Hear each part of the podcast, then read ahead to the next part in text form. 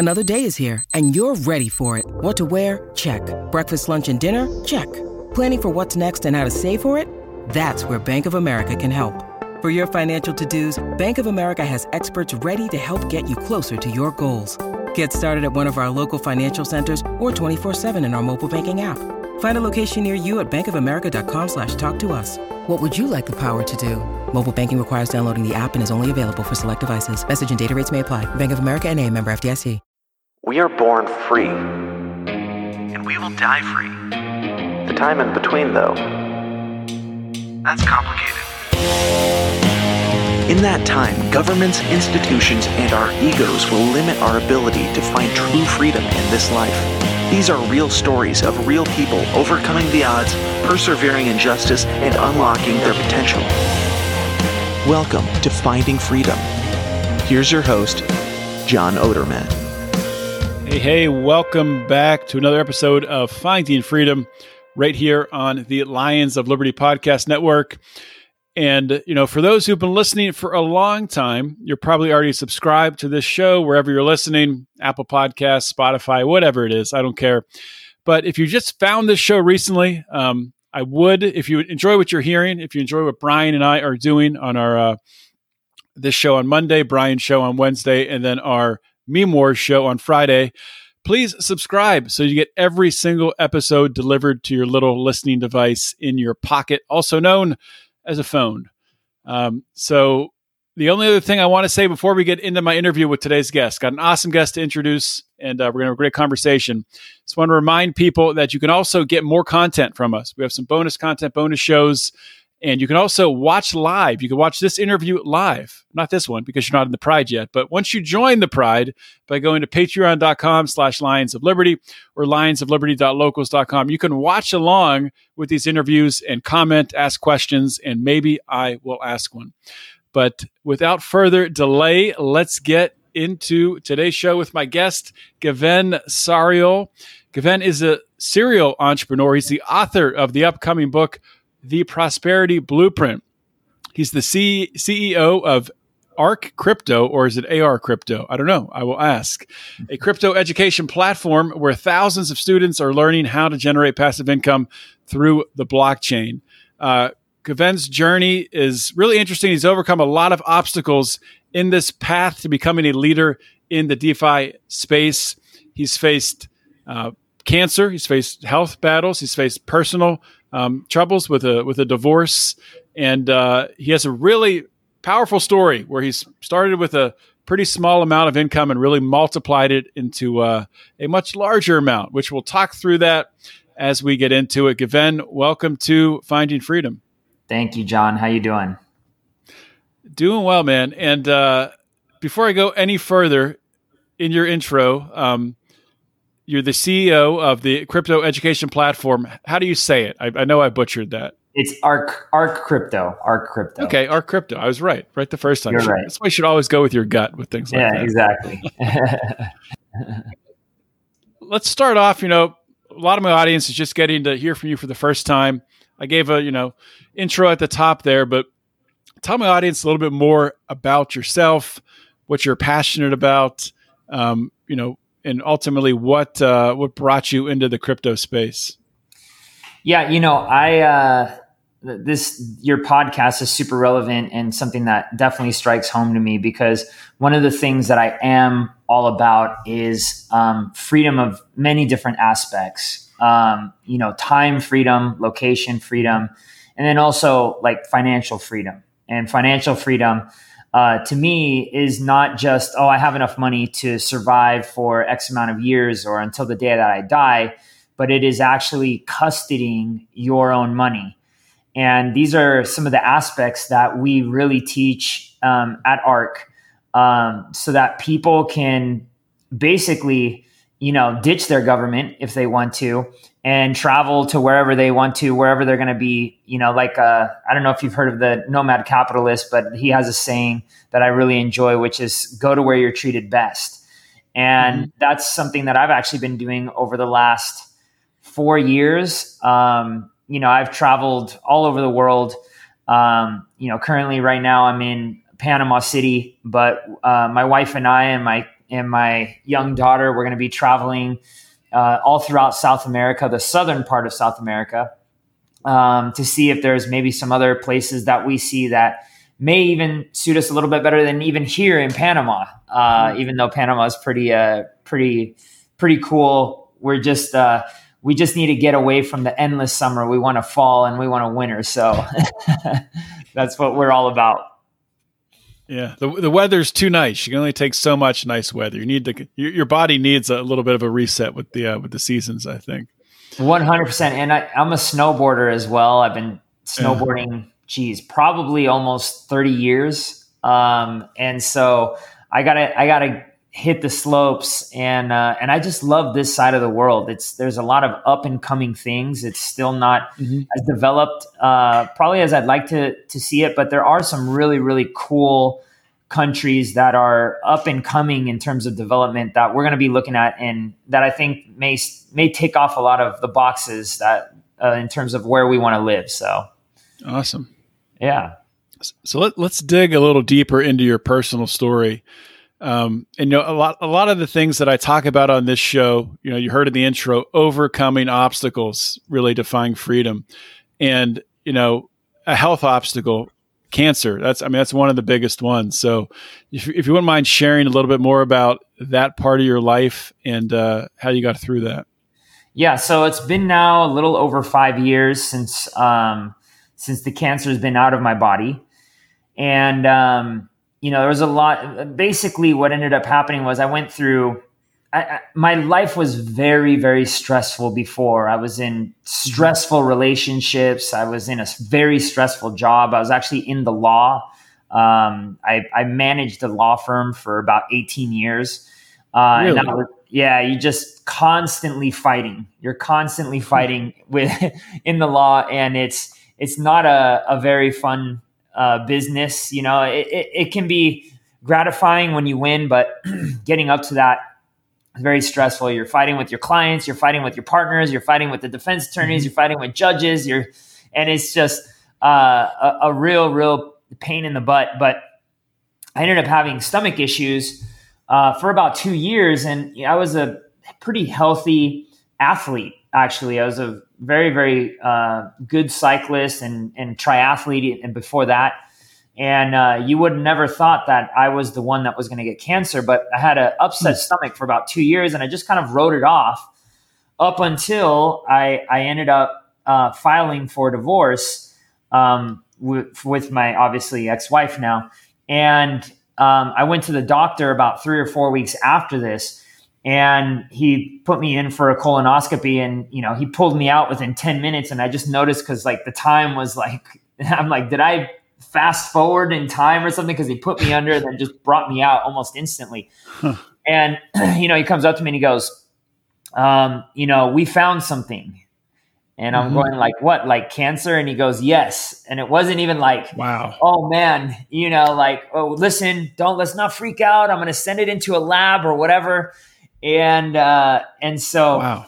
it was a yes, and and so I ended up, you know, going through um, the, with the surgery, and despite the fact that there was a lot of doctors that were like, you have to do chemo, you have to do chemo, I was like, no way, I'm not doing chemo because I did. There was a lot of research that I had done on chemo, and I was like, that's you know almost a a death sentence for me at least it would have been because I just didn't want to put my immune system through that. Now I'm not saying hmm. that people shouldn't go through that. I'm not a doctor, but I just knew my personal choice was no way.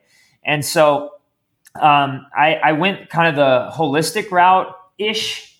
Um, you know, I I stopped taking any medication that I was taking from before and just started eating much cleaner. Uh, I was pretty much like raw vegan almost for for a few years, and now I I just eat a little bit more balanced and and uh, kind of like blue zone. If some people don't know what the blue zone is, look them up. But it's kind of like almost like a Mediterranean diet. Very a little, some meat, you know, some veggies, some fruits, all that mm-hmm. stuff. And um, and ever since then, you know, my stomach has been right as rain, um, and and just really been mindful about you know things that um, come about during stress because I really believe that my cancer, the number one thing that my cancer was brought on by was stress. and you know, I did all sorts of other things. Like I drank way too much alcohol before. Now I, you know, mm-hmm. rarely drink alcohol, maybe a few times a year, uh, if that. And uh, and just doing things, not sleeping. Um, you know, the even the water I was drinking was just no bueno. You know, so there was a lot of mm-hmm. changes that I ended up making that I really believe have led to to my uh, to my really good health over the last five years. But the the the one big thing was I also changed my my mindset and the way I looked at things. I'm like, well, I you know, even though I'm not going to blame my ex-wife for that relationship because I was 50% of it, but I was I contributed by allowing myself to be in that relationship to begin with. Now, I was just as dramatic as she was, but I didn't realize it, right? At the time yeah. where we're getting to this victim mentality and now I'm just like, no, I was just as much as fault in that as she was. It's just we weren't a good match and I needed to really work on myself. And when I started working on my mindset, I kind of stopped dating. I, I didn't do all sorts of things for about three years. And I just I just put my head down and, and got to learn about myself and because I hadn't done that. And at the end of the day, it was really, really good because I ended up clearing my mind enough to where I knew what a good relationship was versus a bad one for me. Now, I can't speak for anybody mm-hmm. else. We're all different, right? But for me, mm-hmm. and I and I was able to just kind of wean myself away from that lifestyle and and live a much less stressful lifestyle and one that was way more aligned with who I really was on the inside. Yeah, I mean, there, there's a, a lot to dig into there. And, you know, I can really relate to what you're talking about with stress. And, you know, so many, so many of us face and kind of create like undue stress in our lives. Of course, when you're working in a law firm, it's a lot of it's probably unavoidable and you're always in this constant fight or flight mode. Constant. And uh, you know, you can just you know, there's a lot of research coming out now around cortisol, which yes, we need some cortisol, right. but if you're constantly in that state and your body's producing cortisol, um, that that that cannot be good for you. No. So you know, kudos to you for for getting out of that situation and. You know, I'm curious how. So you're going through all these changes, going through these, these mindset changes, relationship changes um, you had a you know a very set career being a lawyer, working in a law firm. Um, how did you pivot to crypto? How did you find crypto? So let, let me make one thing clear. I was not a lawyer. I managed law firms. I was the administrator of a law firm. But oh, gotcha, um, gotcha. Yeah, but how did I get into crypto? So what, I, I got into crypto about a year before I was actually diagnosed with cancer, and you know, I was in the law, which is heavy left leaning, let's say. um, and so, you know, we were all about bigger government, we were all about more mm. regulation until I started dabbing, dabbling into crypto and seeing kind of the, the tragedy of the fiat currency system. And when I started seeing, like, wait, why is it that I have to put my money in a bank? Like, and, and, and to keep it safe. And, when I saw what crypto had to offer, you know, Bitcoin, Ethereum, and all sorts of other altcoins that that I believe have value, I said, this is this is a the biggest Ponzi scheme of all time.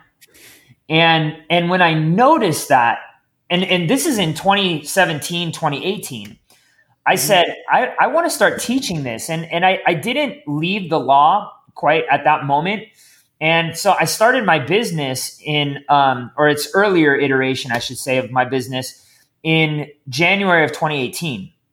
And what ended up happening was uh, that was the beginning of the bear market in 2018.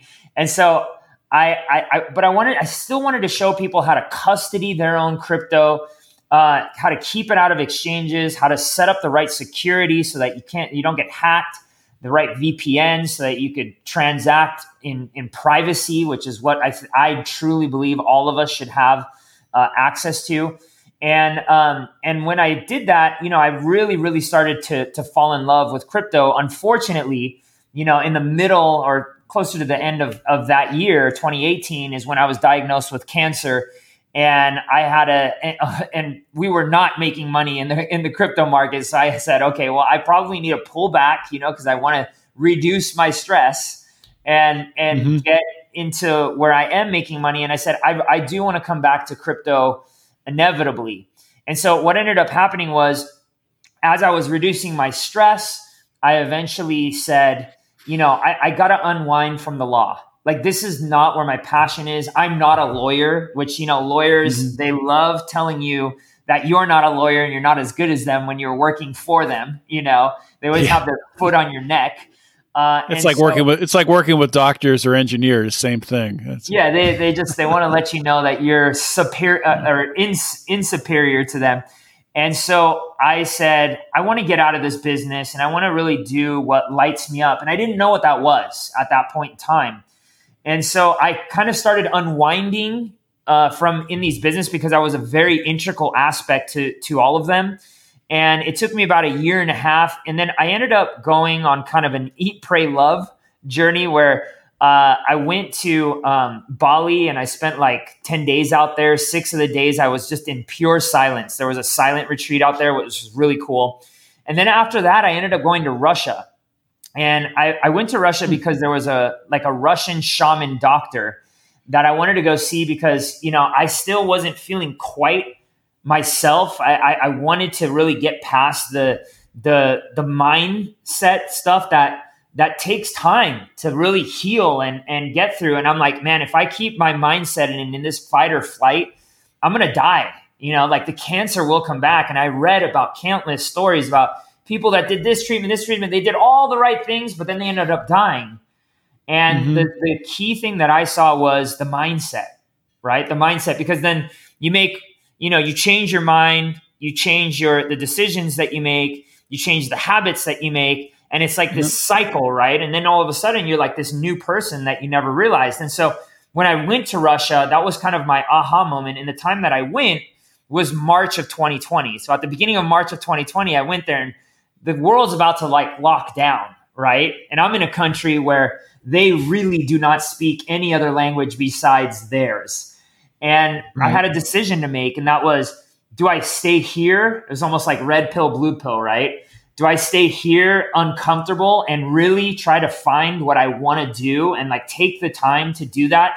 Or do I take the blue pill and go back to my comfy mid six figure job that's always somebody's going to have their neck on my on my or their foot on my neck and um and also not really enjoying what I was doing because I wasn't able to to be the the best that I could be. And so I ended up deciding to stay in Russia and I had brought some crypto information with me at that time and about a couple days after I decided to stay I opened this stuff up and I was like, "Oh my gosh, this market is about to literally erupt." And I was right. And and so I just I mean I, I remember that day I went from 12 p.m. midday to 4 a.m. at night. And I called my former partner and I said, dude, we have to start teaching crypto again. I don't care if I'm not making any money going forward. Uh, we gotta we gotta teach this stuff because right now is the beginning of the next bull market. And I was right, and we just kind of dropped everything and started doing that. I left the law firm as soon as I got back, and uh, and just didn't turn back ever since then, and and been pretty successful uh, since since that uh, time in my life. So. That, that, that's awesome, and I like the uh, the red pill, blue pill. So to, to stay to stay in Russia during you know this unprecedented time when the world is locking down, uh, I'm, I'm curious what was I mean what was that time like with lockdowns in Russia? Did people, I mean, were people crazy masked up like they were in the US? Were, were you allowed to leave your house and things like that? What was it like? Dude, it was so different. It was actually much more lenient, uh, which is which is such a trip. And you know, so many people are like, "Well, you know, Russia has its things. Don't get me wrong, right?" My my wife is from Russia. We actually we became mm-hmm. friends during lockdown, and you know, thank God because I wouldn't have been able to communicate with anybody over there. But um, we became friends while we were over there, and then we started eventually dating a few months after we became friends. But it was um, it was a trip, man. I mean, you still could go out. All right, there, mm-hmm. you know, like they closed down their restaurants and stuff, like everybody else. You did not need to wear a mask, which was amazing because I, I, yeah. I did not have to wear a mask until I got stepped foot in the United States for the first time, which was in sometime mid June of 2020. And I was like blown away. Like I thought they were kidding. I'm like, okay, come on, you guys. Like Russia's not even doing this shit. Like you guys are making us put on our masks, you know? And uh, and they're like, I I I literally thought I was gonna get like shot walking through JFK Airport. And they put on your mask. Like I was just like, oh my gosh. Like and I didn't even know how to put on a mask. Like the first time I tried to put on yeah. the mask, I put it over my eyes, you know. And so yeah. it it was um it was pretty gnarly. It was pretty gnarly here uh, when I got back, but in Russia, by the time I was leaving, they had opened it all up again. And and so I was mm-hmm. like just getting used to that. But by the time I got back here, uh, or not back here, I live out of the states now, but back into the states, I was like, oh my gosh, this is like really, really oppressive. And so, like sometimes when people are like, well, Russia is communist and all this stuff, I'm like, wait a second, like they got a 13% flat tax over there. They're very business friendly. They have all sorts of other things. And I'm not pro Russia because Russia has its things. Like you cannot say anything about Vladimir Putin over there, right? Right. But but then again, you know, like you're not taxed to death over there. You actually have some opportunity to grow over there. Uh, you there's there's all the you know during lockdown it wasn't like that. Uh, you know, wasn't like in the United States, and so there was a lot of things that I was like, okay, there's things that I like about the United States, there's things that I liked about Russia, and then there's things that I didn't like about both. And I was like, I'm gonna go to where I can kind of find both, you know. Mm-hmm. And and so that that's kind of um the, that that part of that story. So Yeah, that's that's really interesting part of the story. Um, you, you, I mean, you obviously wouldn't expect just like looking from the outside that the U.S. would have more stringent lockdowns than Russia. But honestly, after living through the madness I saw in the U.S., it, it doesn't surprise me at all. Yeah. But you know, I got, I got a couple, several different things I want to talk about. So I want to keep us on track here, talking about crypto mostly. So you talked about self custody. Why, in your opinion, is is that so important? Why is it so important to get your money off of Coinbase and the exchanges? Yeah, I mean, we saw this last year with the uh, the truckers in Canada, right? They mm-hmm. they were opposed to something that you know they they thought it was their personal choice, and they surrounded the capital. Um, and what ended up happening was, you know, Trudeau ended up declaring this um, this protest as a, basically a terrorist act, and why uh, how he passed that is just blows my mind because I always thought like Canada was more of like a free everybody was kind of like laid back and and the government actually listened to their people and it couldn't be couldn't have been further from the truth. And the way they got these people to stop doing it was they started cutting their bank accounts off they started cutting their crypto accounts off. And so that wouldn't have happened if you self custodied your crypto, right? And so for me, that's such an important thing because, you know, there's no mandate that states that the government has to have their hands on your money. There's no there's nowhere that it says like, "Oh, we need to have our tentacles in every single bit of of your life including your financial life." That's my property that I earned after I paid you taxes, which in my opinion are being horribly managed, you know? Mm-hmm. And so why should I give you access to my money if it's my money? And by the way, banks, why should you have access to my money to make money on my money when I can make money on my money? And so when I started figuring these things out back in early 2020, I really I mean, the pendulum swung to the other side for me, and I was like, this is a really big deal. Like prior to uh, 2020, uh, you know, we, yeah, okay, all right, we were a little bit more like, okay, well, that's not probably not going to happen. Maybe some of us thought that some of these things would happen, like the government would really do this. But when that hammer came down, that's mm-hmm. when I really started to say self custody is a big freaking deal. And we cannot let go of our own sovereignty when it comes to our property and our money. And so that that to me is why um, I, am a huge proponent of self custody, and I, I, think that's something we need to fight till the end. I mean, that there's no there's no negotiating on that. There's, in my opinion. Now, when it when it comes to self custody, do you fall in like the so there's there's hot and cold wallets, right? Did you do you have like guidance on when each should be used? Yeah, I mean, I I use essentially cold storage, I guess you could call it. You know, I'm mostly on like the Ethereum network and EVM compatible networks, which are networks that are built on top of Ethereum. Um, but 100% of my crypto is on my hard wallets you know, and I have multiple different hard wallets, but I I really believe that you should have it in in at least a hard wallet. Now, uh, you know, could that be considered cold storage?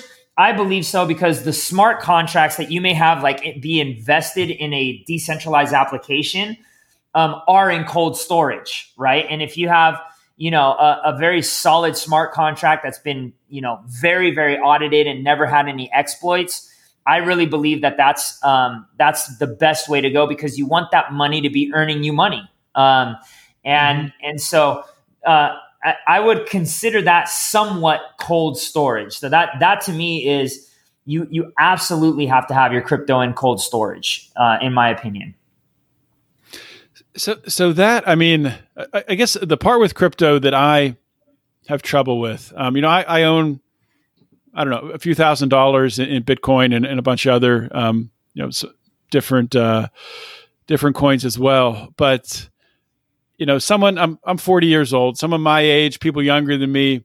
That, sure, it's not hard for us to to learn this technology and navigate and, and figure it out. But I think like the real hurdle with Bitcoin um, I'll say for the most part, people my age and younger are able to do it. There's still probably a large percentage that aren't able to or just don't have the desire to learn.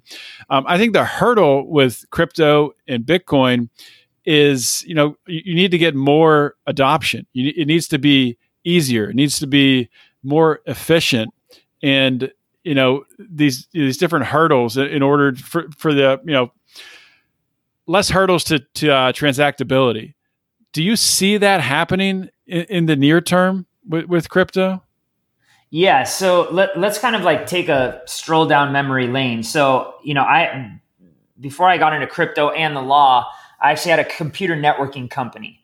And we, I was, mm-hmm. I'm always on the bleeding edge of technology. So, like, we were setting up um, wireless networks before wireless networks were even a thing. Like you literally had to go and buy a card that went into your laptop or into your computer. And you had to you had to literally build that wireless, you know, network in. You have to have certain routers set up like that connected mm-hmm. to everything. Like it was it was pretty wild. But things were very uh very hard. I mean, it was not easy. It was very slow. It was very clunky.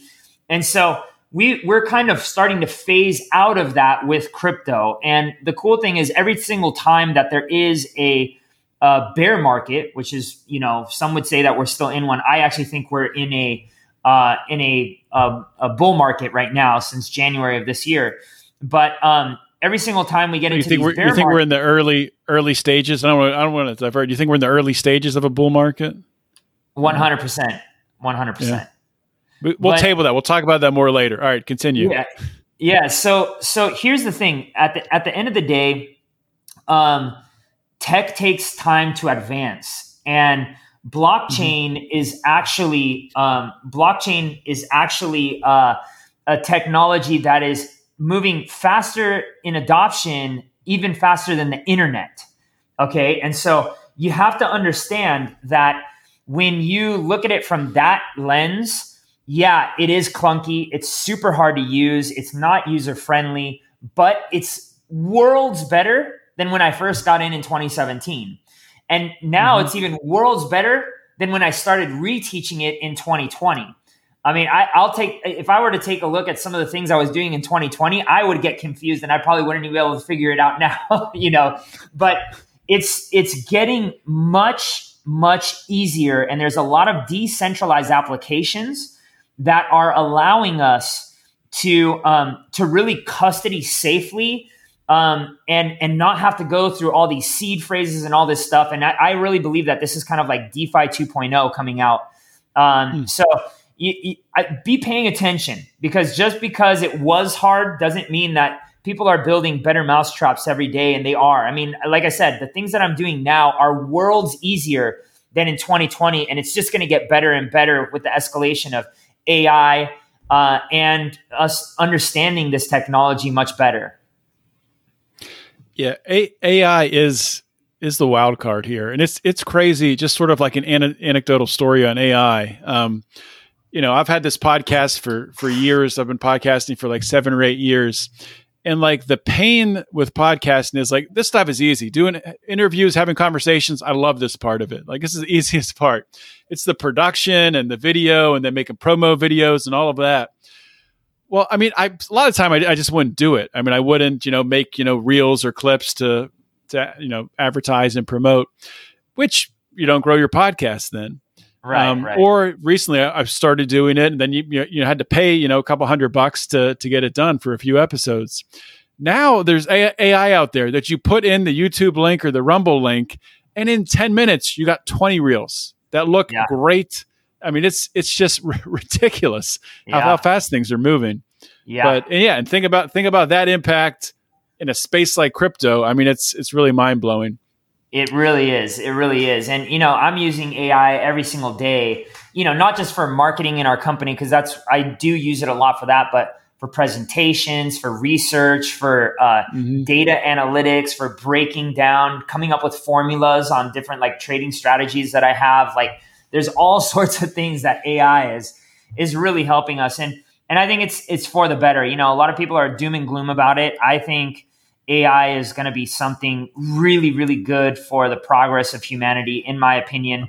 Uh, and but I'm a little bit of an optimist at that at times, so I'm I'm hoping yeah. for the best. I'm hoping for the best.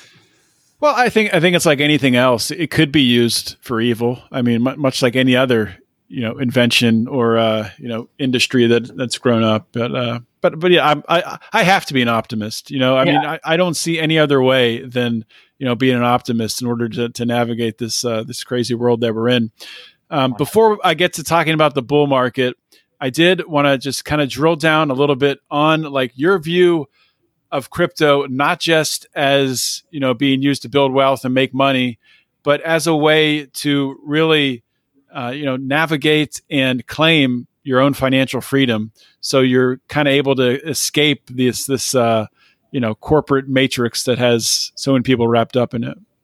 Yeah i mean you know going going back to what i was saying earlier where you know i i really do have self custody of my own money right?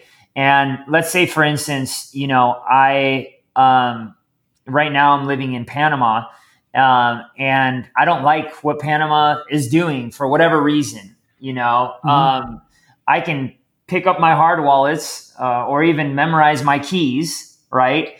And then just jam to the next country that suits my needs. And most countries, I'm able to just wire them uh, my crypto into that bank account, or I actually have a debit card that is linked to my crypto wallets. And so um, there's there's really no need for a bank and banks will tell you differently, obviously, because they've got you know the interest of self preservation.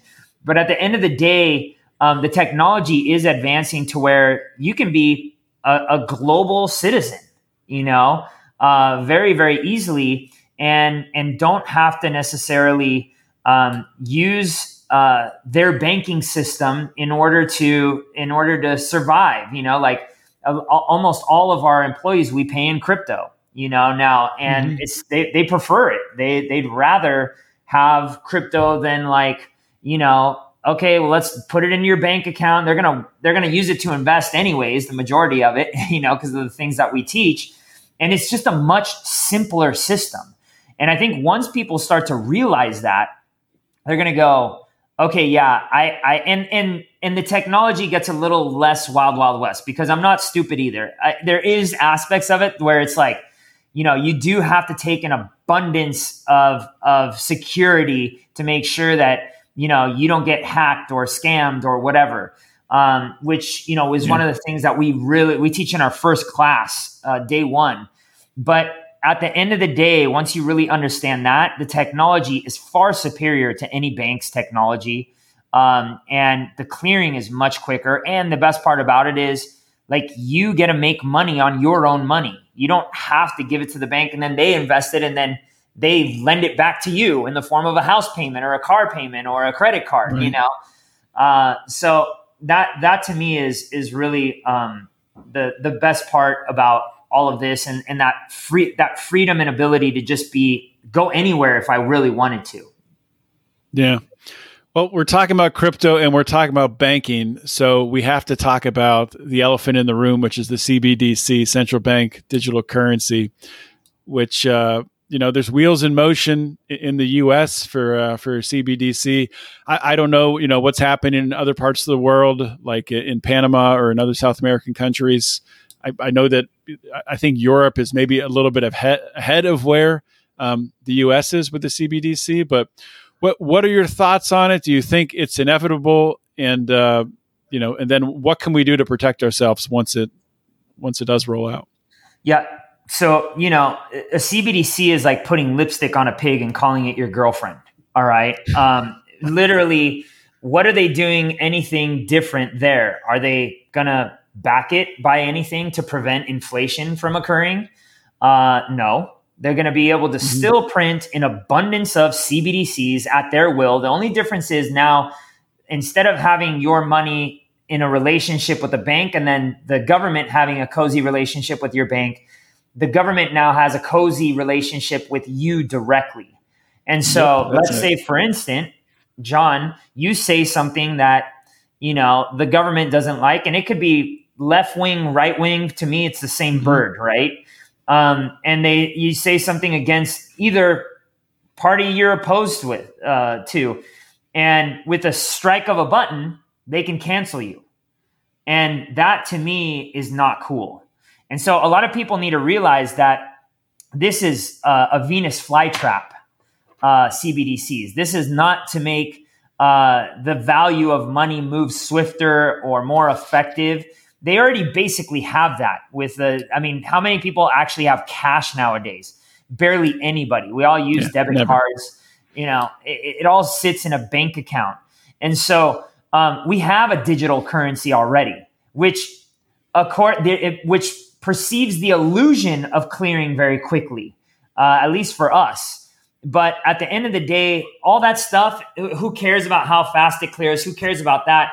To me, is what real intrinsic value does it have? And can you print it into oblivion?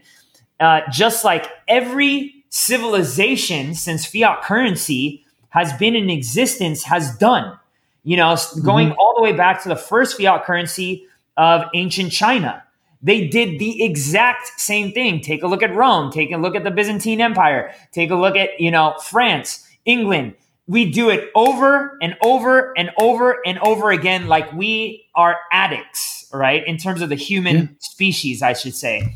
So, what am I doing? You know, right now, luckily, they're not talking about banning crypto. Um, you know, here in Panama, the cool thing is they don't have a central bank. So they don't have kind of that really? level. Yeah, they don't they don't have that level of power over their citizens. Um, but uh, I and and that's one of the reasons why I like being here.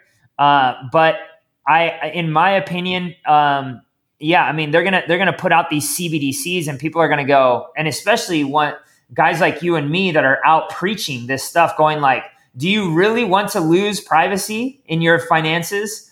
Do you really, you know, like last year they said anytime you spend more than six hundred dollars you now have to report that to the United States government. What kind of BS is that? Does Nancy mm-hmm. Pelosi have to report her stock trades uh, every time she does it? No, there's total insider trading going in with the Senate, with the congressmen and women, with probably even the president. We've seen a lot of those things going on. So why is it that you guys want to have your foot on our neck, just like I had when I was, you know, in the law? why is it that you guys have to have your foot on our neck, but we want just some level of autonomy and and now you want even more control over us? I think people are going to get pretty pissed about it.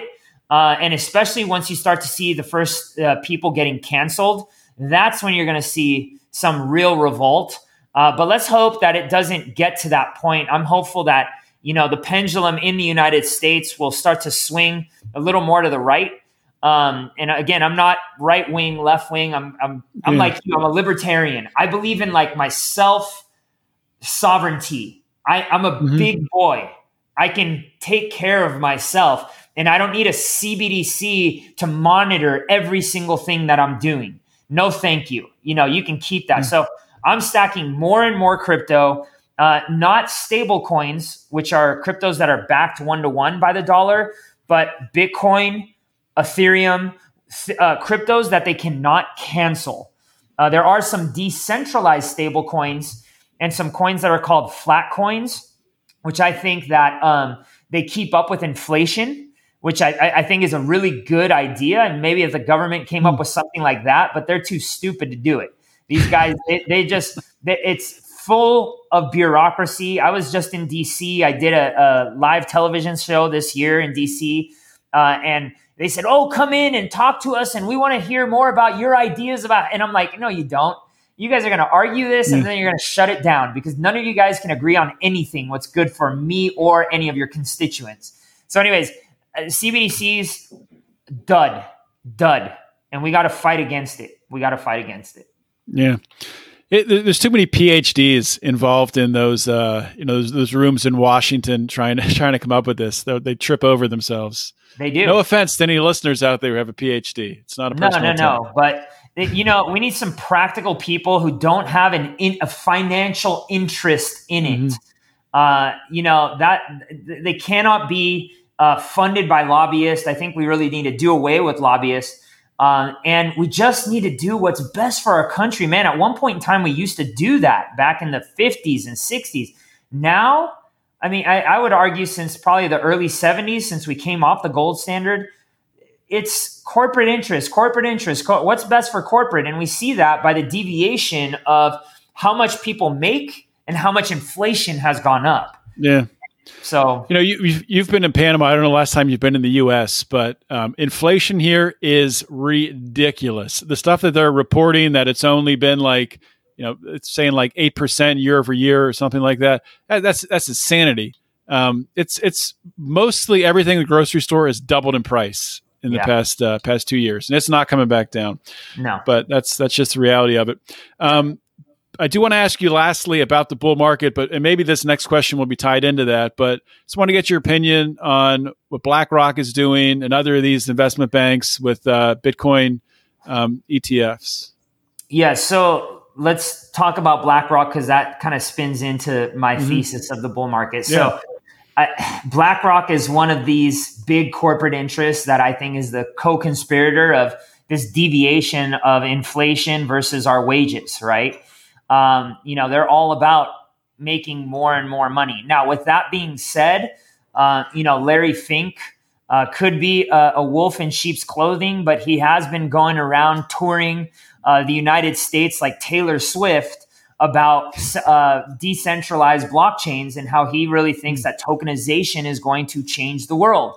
Now, um, is it good that BlackRock is going to come in and buy a whole bunch of spot Bitcoin and, and hoard it?